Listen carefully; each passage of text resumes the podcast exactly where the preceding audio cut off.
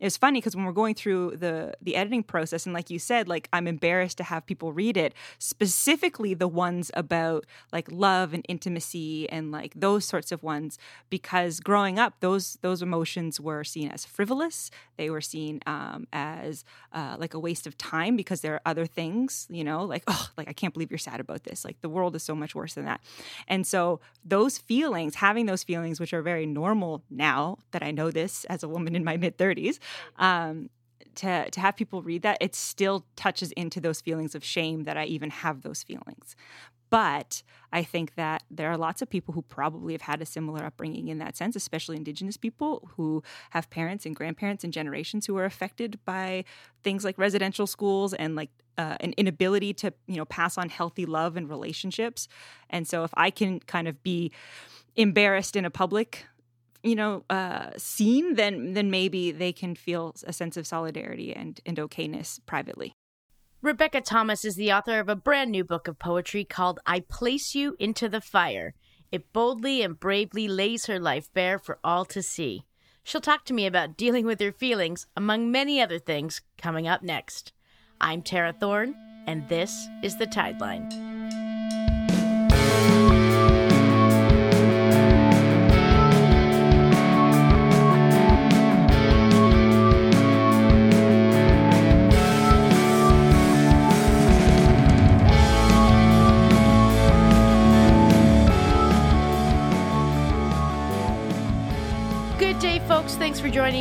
To get right to it this week, but I just need to say one thing, just one thing only. Just give me this. The idea that Halifax's COVID caseload is creeping back up because of Martini Mondays at the bitter end. I did not even know the bitter end was still open. Who is planning for a night of martinis on Argyle Street in this year of our Lord, not 1999. To quote my favorite movie, Thelma and Louise, you get what you settle for.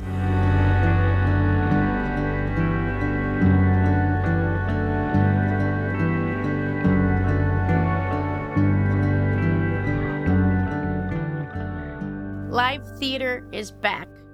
I personally know a lot of actors, a lot of playwrights, a lot of technicians, and they are all expecting to be out of work until May 2021, at least. Because here's the thing you can stage a reading on Zoom, but that's about all you can do. Theater is not meant to be consumed with a screen in between artist and audience. When I review movies and I want to slag the production value, one of my go tos is it looks like a filmed play. Because when I was in high school, during the Shakespeare unit, the teacher would always show a BBC or PBS production of, Shakespeare, uh, of a Shakespeare play that was filmed not well, not like National Theater Live, like you go to pay for at the movie theater.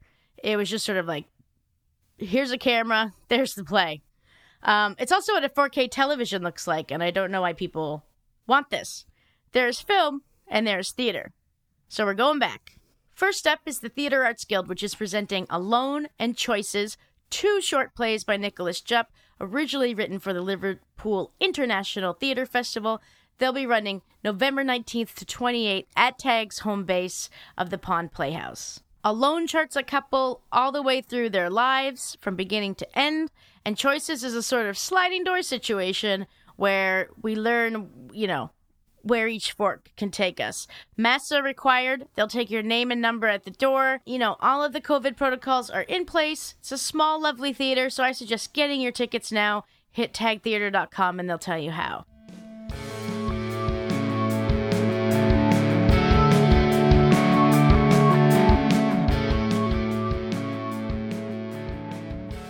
Neptune's One Man Christmas Carol returns from November 24th to December 27th. This is, of course, the Rhys Bevan John Jam, where he plays like 13 people. It's a lot of people.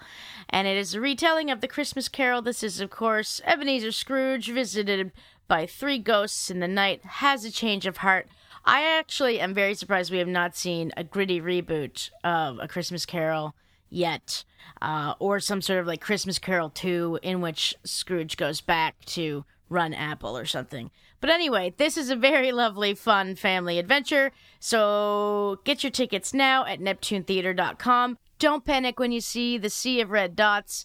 Seats are limited because seats are starting out that way. So click into the night you want, give it a go. Highly recommended.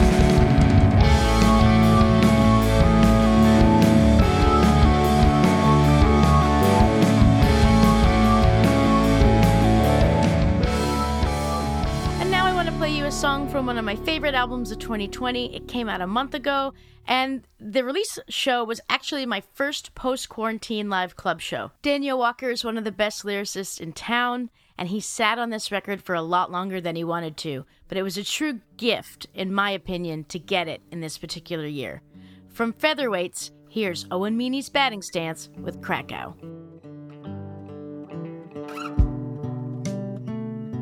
This tour of Europe went better than thought.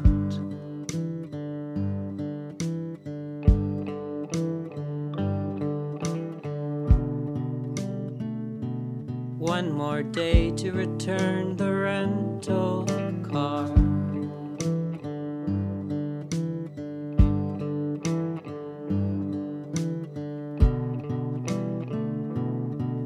Felt handkerchief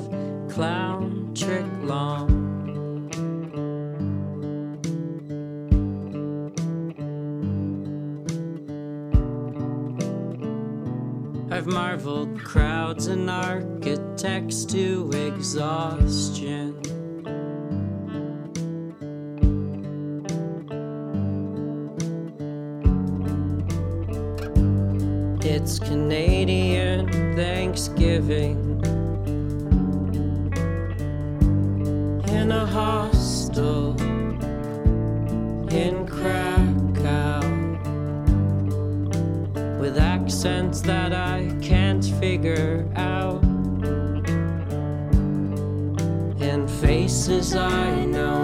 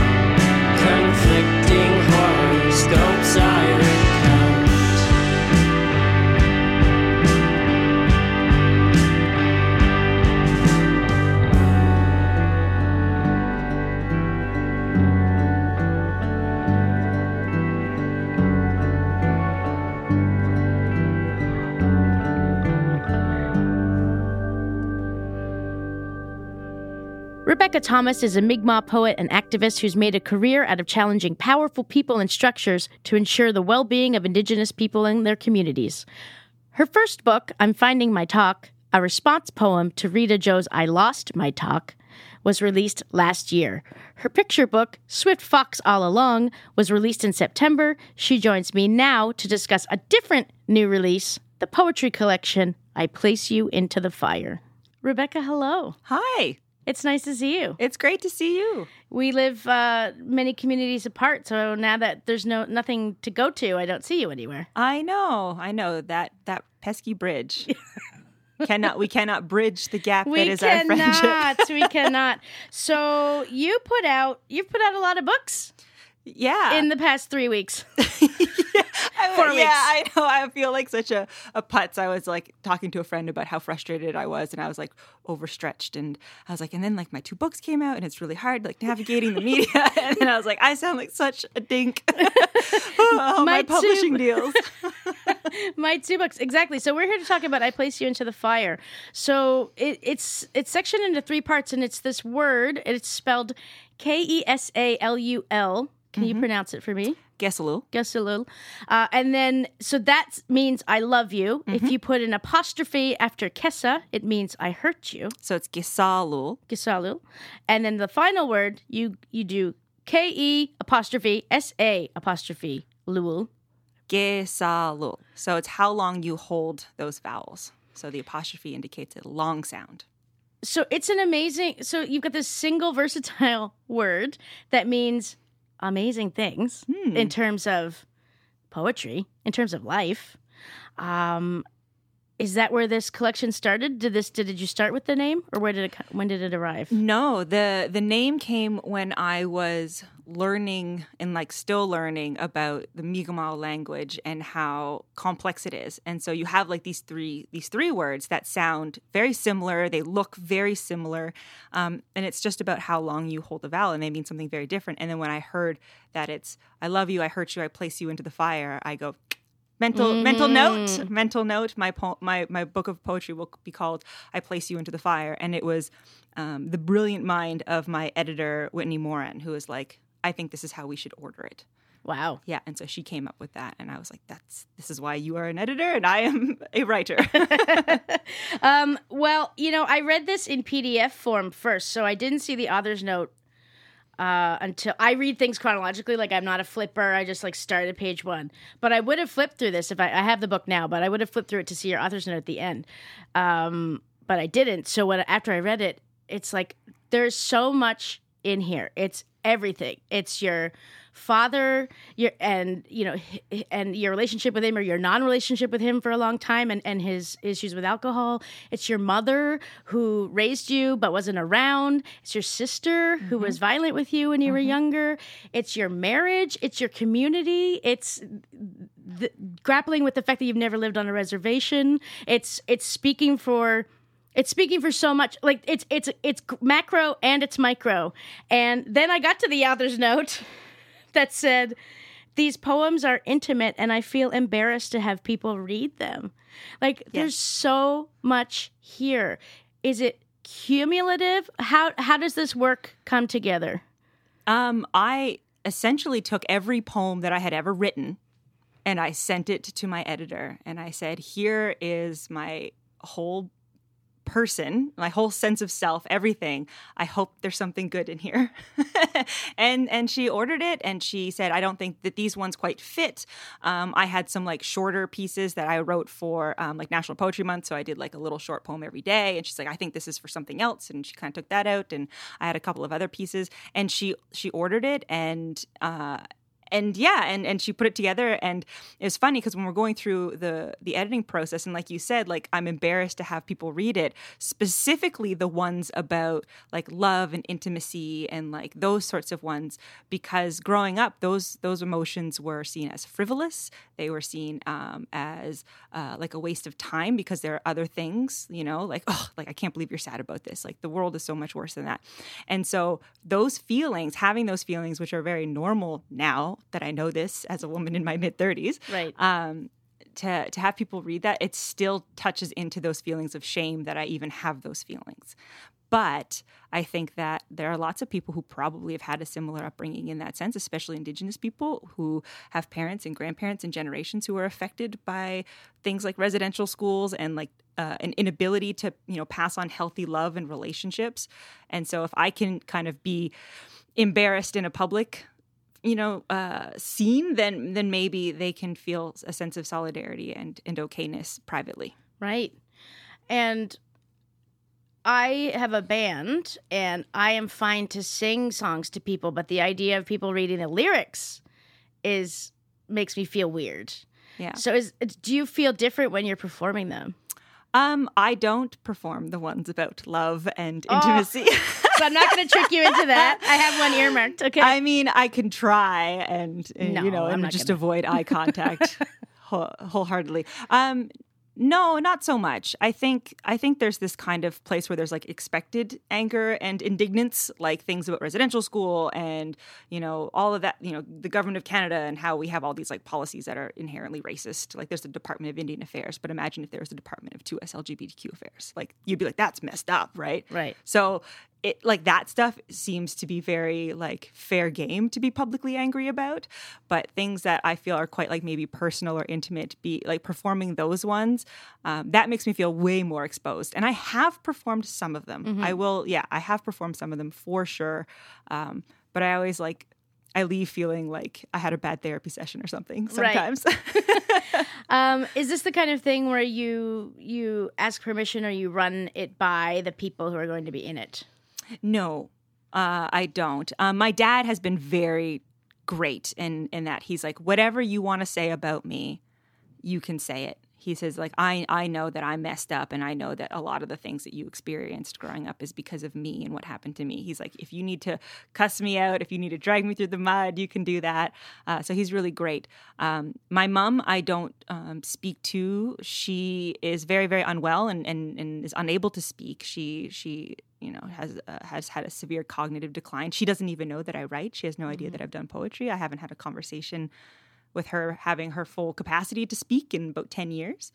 Um, so I, you know, she's unaware. and um, I wrote a poem once about my stepdad's relationship with her. And he sent me a message once saying, Could you please not air our family's dirty laundry? so there's a lot of that. But at the same time, you know, it's, I don't think that family trauma is something to be ashamed of because I think that there are a lot of families out there that experience it. And I think if you keep it hidden all the time, it kind of perpetuates that sense of shame. Right. You know, I think it was like uh, Andre Fenton, who's a friend and author. Uh, he has in his first book, he writes like hurt people, hurt people. And it's so succinct and it's so sweet and it's so cliche, but it's at the same time so very true. So for me, it's like I'm, I'm learning not to be embarrassed that bad things happen to me because bad things happen to the people who took care, who took care of me. Right. I feel like we're in sort of a const- constant political upheaval, and people like you are called upon in these times. And I wonder, um, I wonder how much of it is a burden and how much of it is a privilege. And I don't mean it in the way that we normally mean privilege. Yeah, no, I think it's well, I think of it a little bit as like this kind of privilege that, you know, lots of people have my feelings and yet people listen to me more than they listen to other people. And so I do think that there is a privilege and but with that comes that sense of responsibility. And it can be burdensome, absolutely. Um, I know that when I'm feeling particularly like emotionally, you know, wrung out, that you know, I'll get a text or a, or a DM or an email that says, "Hey, can you do you have 15 minutes in the next 35 minutes to do this thing?" And I go, "No, I don't. I don't want to." Um, and I'm getting better at that. When I was first starting up, I said yes to every everything that came my way, feeling that like, wow, like what an honor. I have I should respect them and say yes. Uh, and so learning to say no to these things has definitely been a skill set that I've been working on. But it can be a burden because you kind of have to put yourself out there a little bit and you have to risk like people seeing you as somebody who can speak on behalf of a large group of people when I can't. I can only speak with my experience and my knowledge and, you know, my intellect. And I say that often at the beginning of interviews and and that usually gets cut out. Well, it's, it's a little ways in. We won't cut it. I always say like I can only speak Right. from my experience and I'm a part of the Mi'kmaq nation and there are many Mi'kmaq people who have similar experiences and understandings but by no means do I have the right to speak on behalf of them. I haven't been, you know, elected as any form of community representation. I I haven't, you know, kind of like earned this through like a cultural hereditary piece. It's it's me speaking up for things that I don't agree with and I happen to have a large group of people who are like me that agree, but I can't say officially that this is how Mi'kmaq or Indigenous people feel. Sometimes I think you're a poet. Why aren't they calling the politicians? Why aren't they holding other people, like making other people speak to these issues? And you know, we're, we're we're seeing everything that's happened, you know, in Digby lately, and and and I imagine a lot of people reached out to you. If you didn't have a book, I could conceivably could have called you up and been like, "Come on the show and talk about stuff." Yeah.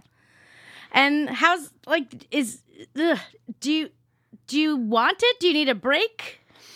Mm, I'm getting better at saying no, Right. but I'm also like I do enjoy it. I do enjoy the community engagement. I do enjoy changing people's minds, right? Like I think that that is a a skill set um, that not necessarily everybody has, and so I, I like have that responsibility. But with that responsibility, I can get a sense of satisfaction with a job well done. You know, when I do it, and I do. I do really like that. I do need a break at sometimes, and sometimes I do kind of ignore DMs or I'll refer away, being like, "I'm not going to do this." You can you can go. Here's some other people to talk to. Like I cannot be the only one.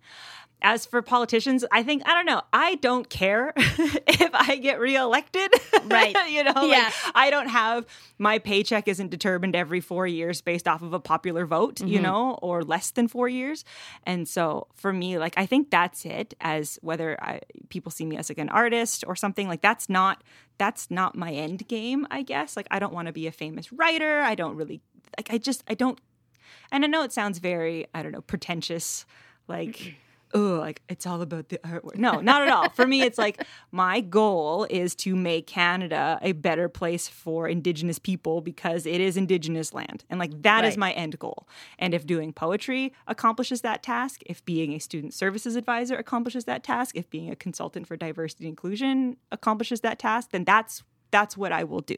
Right. So I think that my motivations for art perhaps are a bit different than other people. I think it'd be easier to be a famous writer than to change Canada. Maybe. but- Not trying to be cynical.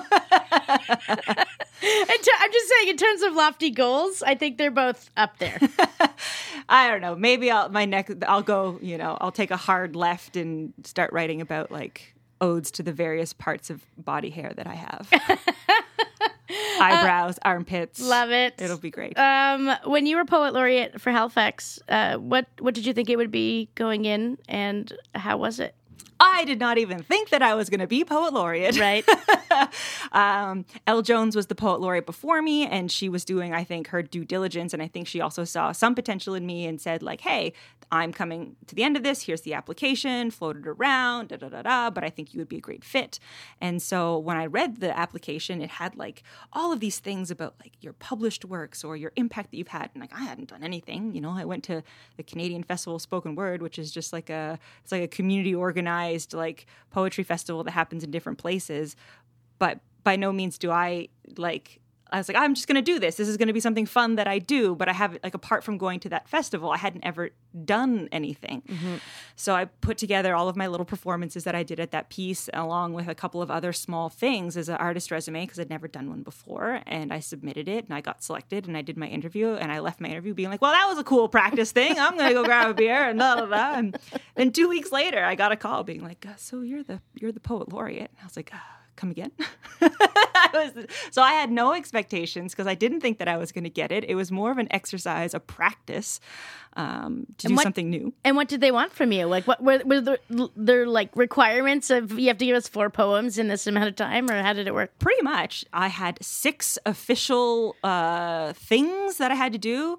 Uh, two of them were reading poems in council for National Poetry Month, and then the other four were things that would be decided along the way, but it was pretty obvious that it was going to be Canada 150 and the 100th anniversary of Halifax Explosion, which left like two other things. Wild cards. Wild cards, yeah. So one of them was the New Year's show with the Tribe Called Red. And Oh, that's cool. yeah, it was. There's a funny like side story about the anxiety that was surrounding that event, um, and then I can't remember what the the last thing was. It's very special to you. I don't. Yeah, I guess. I guess so. But no, with the Tribe Called Red thing, I messed up in sound check because I'm not a musician and they are, and like that How- anxiety. I, I did Well. How did you mess up?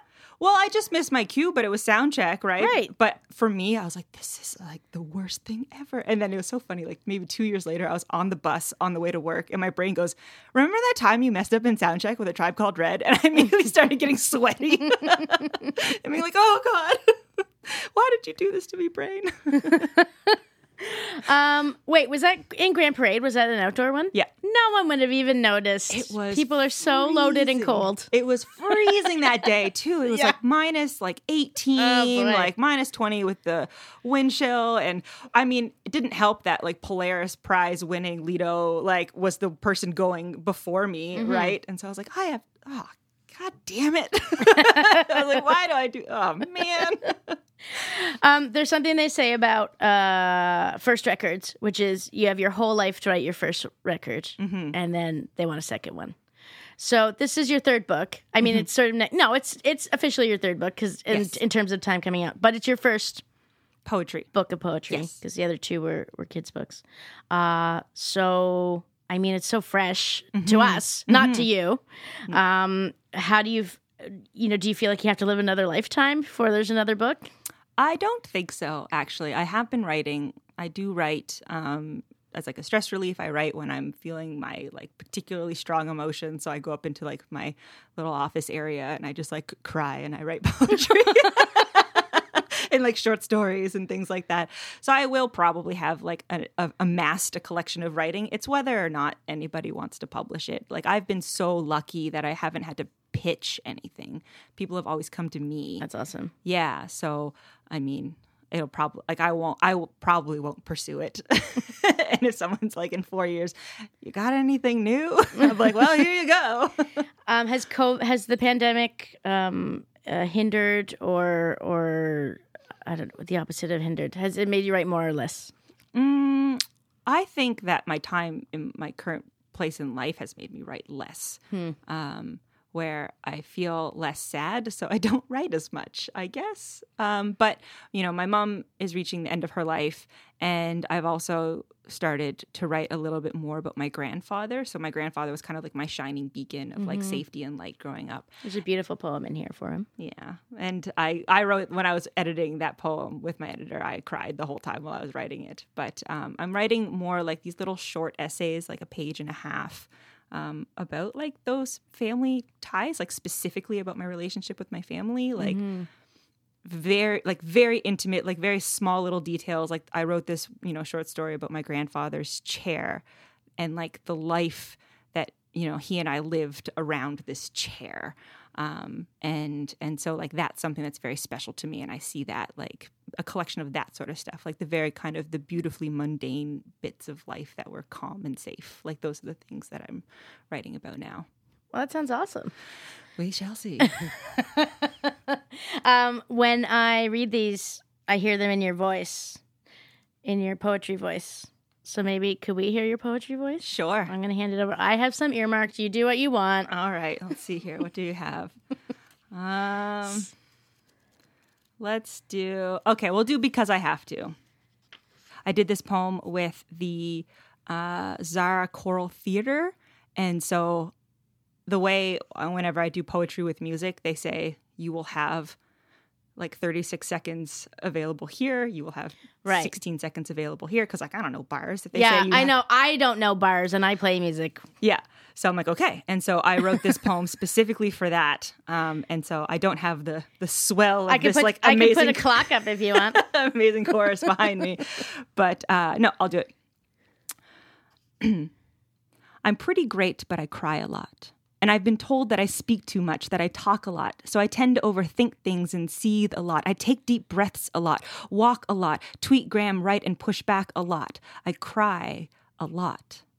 I get told to stay in my lane more often than not. I can't help that I don't and won't fit in a box. I was never allowed to call all the shots, but I can build skyscrapers when given only half the blocks. I've written PhD dissertations and lectured at the School of Hard Knocks. I've torn through time and worked until 13 o'clock because I've had to.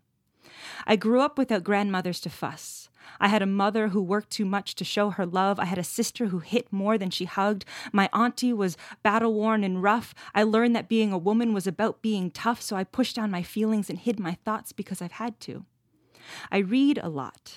I consume books and articles. I scrutinize font. I will never be a jingle dress debutante. Red tape trims the edges of my shawls and ties my mocks. My dance arena is city sidewalks. I stand on guard for elders to remember what they forgot, so instead I took up the political front, waded through the academic and legal swamp. I've replaced all my ancient words with grades given on a bell curve. A series of issued numbers legitimize my state. My creation stories came from cassette tapes from a parent trying to escape his colonized fate. I had written off my culture as a total loss because I had to. I forgive a lot. I've let people take comfort at my cost, given up pieces of myself for them to accost. This country I have crisscrossed, running on fumes and emotional exhaust, did them a favor, gave them my labor, held the hands of the haters, told them that with enough time they'd get there. I've made circles out of squares because I've had to.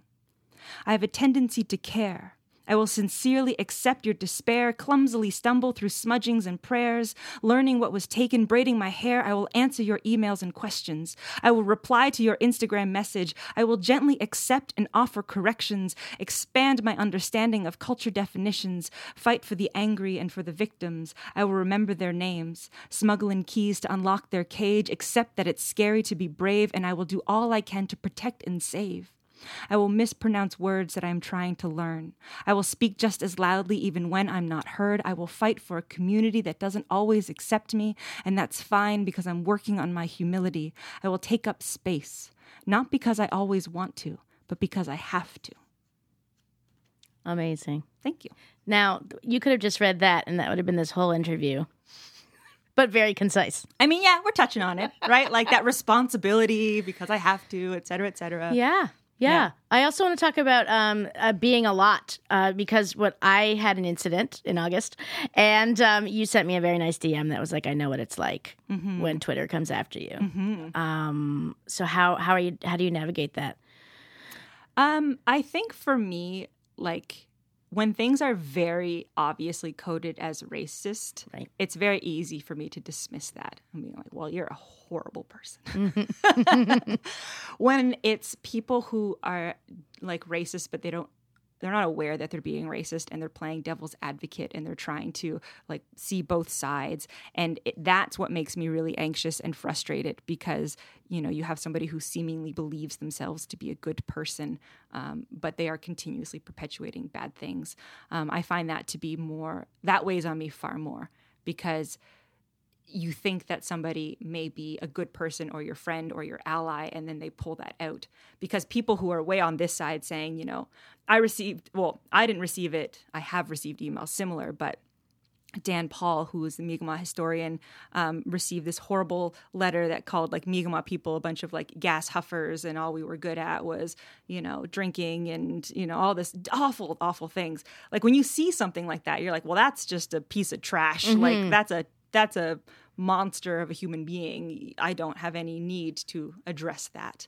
When it's somebody who you thought was a, an ally this whole time, and you're like, and all of a sudden you start kind of in, you know, having to judge your like your acquaintances and your relationships in a new way. That's that's what becomes really exhausting. Um, otherwise, I just like mute, block, Yeah. mute. I've been swinging the Fuck. black hammer a lot, just like Thor. No, Oh, not good. taking it. Yeah, I'd be like, eh, goodbye. Um, I wonder with these sections, and I, I know you talked about uh, Whitney, your editor, uh, kind of moving, move, structuring the book for you. Um, are there things that you think now that it's published that maybe belong in a different chunk of the book? Because a lot of them kind of hit all of them. Yeah. Um it's interesting. Yeah, like when I think like I'm just like flipping them through here, um I don't know. I find I don't know, she did a really good job She did. and like a very very good job and i find sometimes that like when it comes to like editing my older stuff like i said that sense of embarrassment comes in so i'm just like select all except track changes i don't read it You are perfect. yeah. Yeah, I didn't read it. Yeah. But then there were other pieces that I have a strong emotional attachment to that poem. And she would have like a suggestion and or like a Mm. redo. And I would put in the response, no. right. and that was it. And I wouldn't offer an explanation, be like, I'm not changing that piece. Um, but I, yeah, I think she did a really good job. I haven't sat with it long enough because, again, like I don't know, I feel very, like I feel very emotionally attached to the words, but like the product, not as much. I don't know. Yeah, I find like okay, that's done, and put it over here. Here you go. You take that. Yeah, and I'm just gonna continue on. You know, there's an employment equity policy over here that needs addressing. Uh, when you write, do you does it all come out in a burst? Do you labor over every line? How does has what's your process like? Oh, it depends. Um, so my poem "Pennies" about missing and murdered Indigenous women that is probably the first time and one of the only times where like a poem just like erupted right where it's like i i cannot write this fast enough i had this idea where i wanted missing and murdered indigenous women to be like an advertisement as a product through the hudson bay company like that's mm-hmm. that was this metaphor this idea and i was sitting on a plane back from toronto and I was like, I gotta start this right now. and I just like, like the Get whole the notes app. and just typed the whole thing out. And when I landed, I had this complete piece. Wow. Yeah. Whereas other poems, um, I'm just like, oh. and like I labor and I labor, and it takes forever. I have I have a couple poems in there that's probably taken like four or five months to write because I'll have all of these paragraphs and all these stanzas in different notes pieces in my phone, and they kind of come together. And some people will say I really love that piece, and I'm like, oh, that's like six different poems that I just feel like I forced together. So Right. So you never see it as a whole piece. You you when you read it, you you hear all the I parts. see all the different parts. Yeah, I'm like that with like uh records. I'm like, oh, I know that line was a punch in, and that was different, and I didn't sing that right. Yeah, and I have and I do have lines like I liked the line itself. I liked the metaphor, but I have never found a poem that it fits in. So it's just like it just sits. Right. Yeah. It just sits there. And and like there's was one specific specific one and it was um, they bend and refract their colors taking shape. You've set the stage for a prism break. And I Amazing. loved that. and I have never I wrote that years ago, like in one of my very first books of like my, you know, handwritten journals of poetry. Still have yet to find a poem for it, yet those lines haunt me. Right. Yeah. Right. Don't know what to do with them. You, you'll find a place someday. They'll just fit one day. Maybe somebody will get them tattooed on themselves and script. I can if you want. You want to go right now? Sure, let's do it. nice inside the bicep.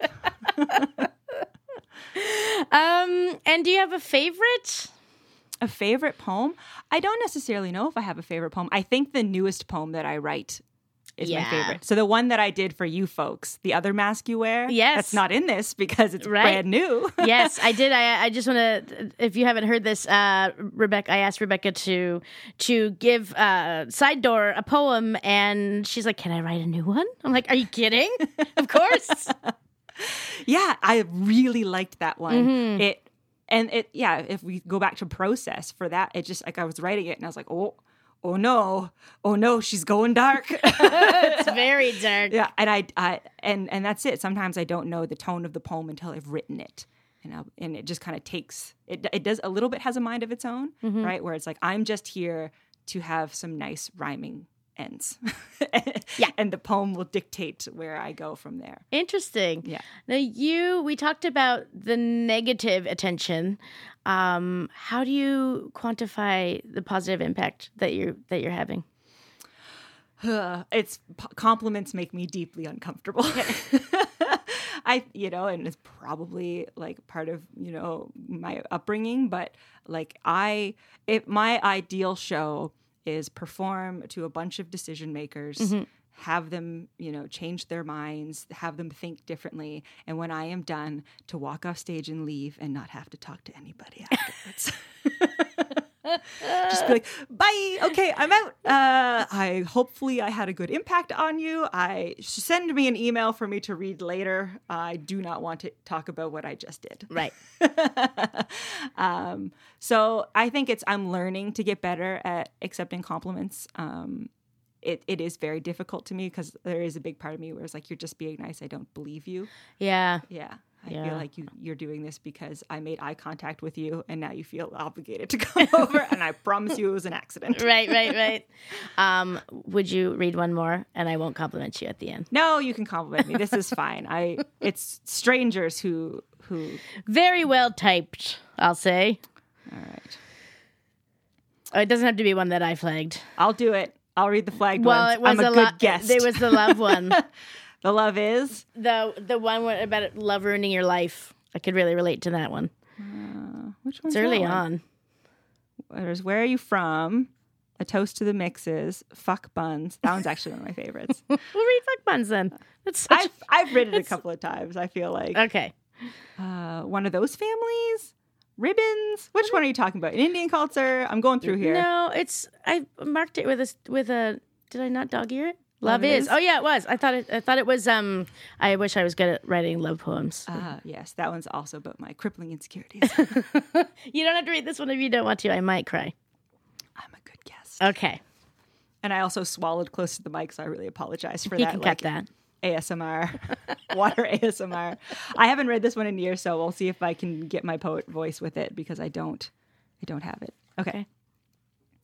Love is the hardest thing that we do. We eschew all rationality, reaching for a heart's embrace that many times ends up tragic. Love's timing is rarely on point. It's plain, it's pain and pleasure, two sides of the same coin, and my pockets are full from the 20 I've broken. I've got change to spare, range to care, words to share. I've lived a thousand what ifs in the instance of a stare. Breath caught between the beats of a heart. Love refuses to be dictated by rules for when to end and when to start. A thin societal veneer that tricks us into believing relationships are linear instead of a scatterbomb, and the beauty that blooms in the resulting chaos. Love doesn't care if you're a good person. It twists the knife, makes nice with your heart, and riles up your head. It embeds its tendrils into your bones, replacing veins. Love isn't picky, it's fueled by lust and anguish and pain. Love wraps caterpillars in your cocoons. Love doesn't care if you're a good person. It twists the knife, makes nice with your heart, and riles up your head. It embeds its tendrils in your bones, replacing veins. Love isn't picky, it's fueled by lust and anguish and pain. Love wraps caterpillars in their cocoons, plants them to sprout wings in your gut's womb.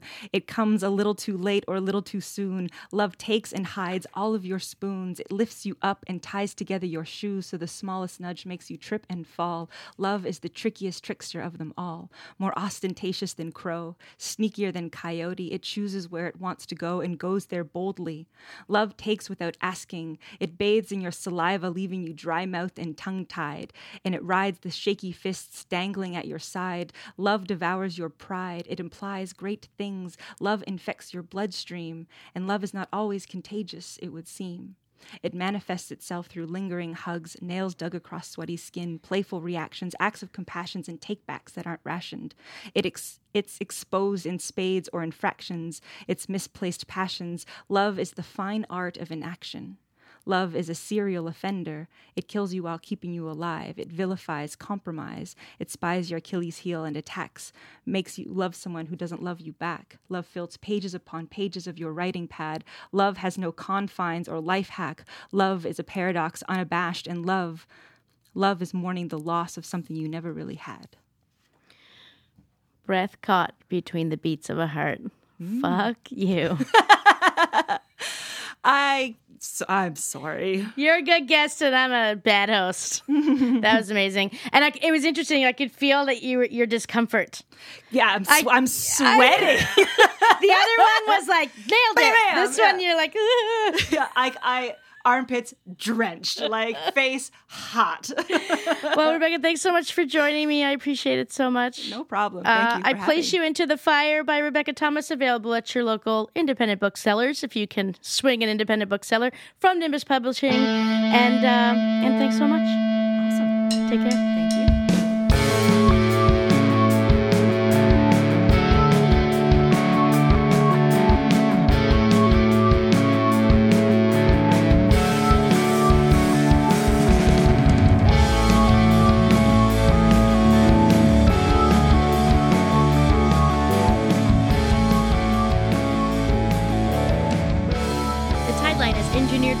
Jameson at the Golden Palm. and produced by the Halifax Examiner.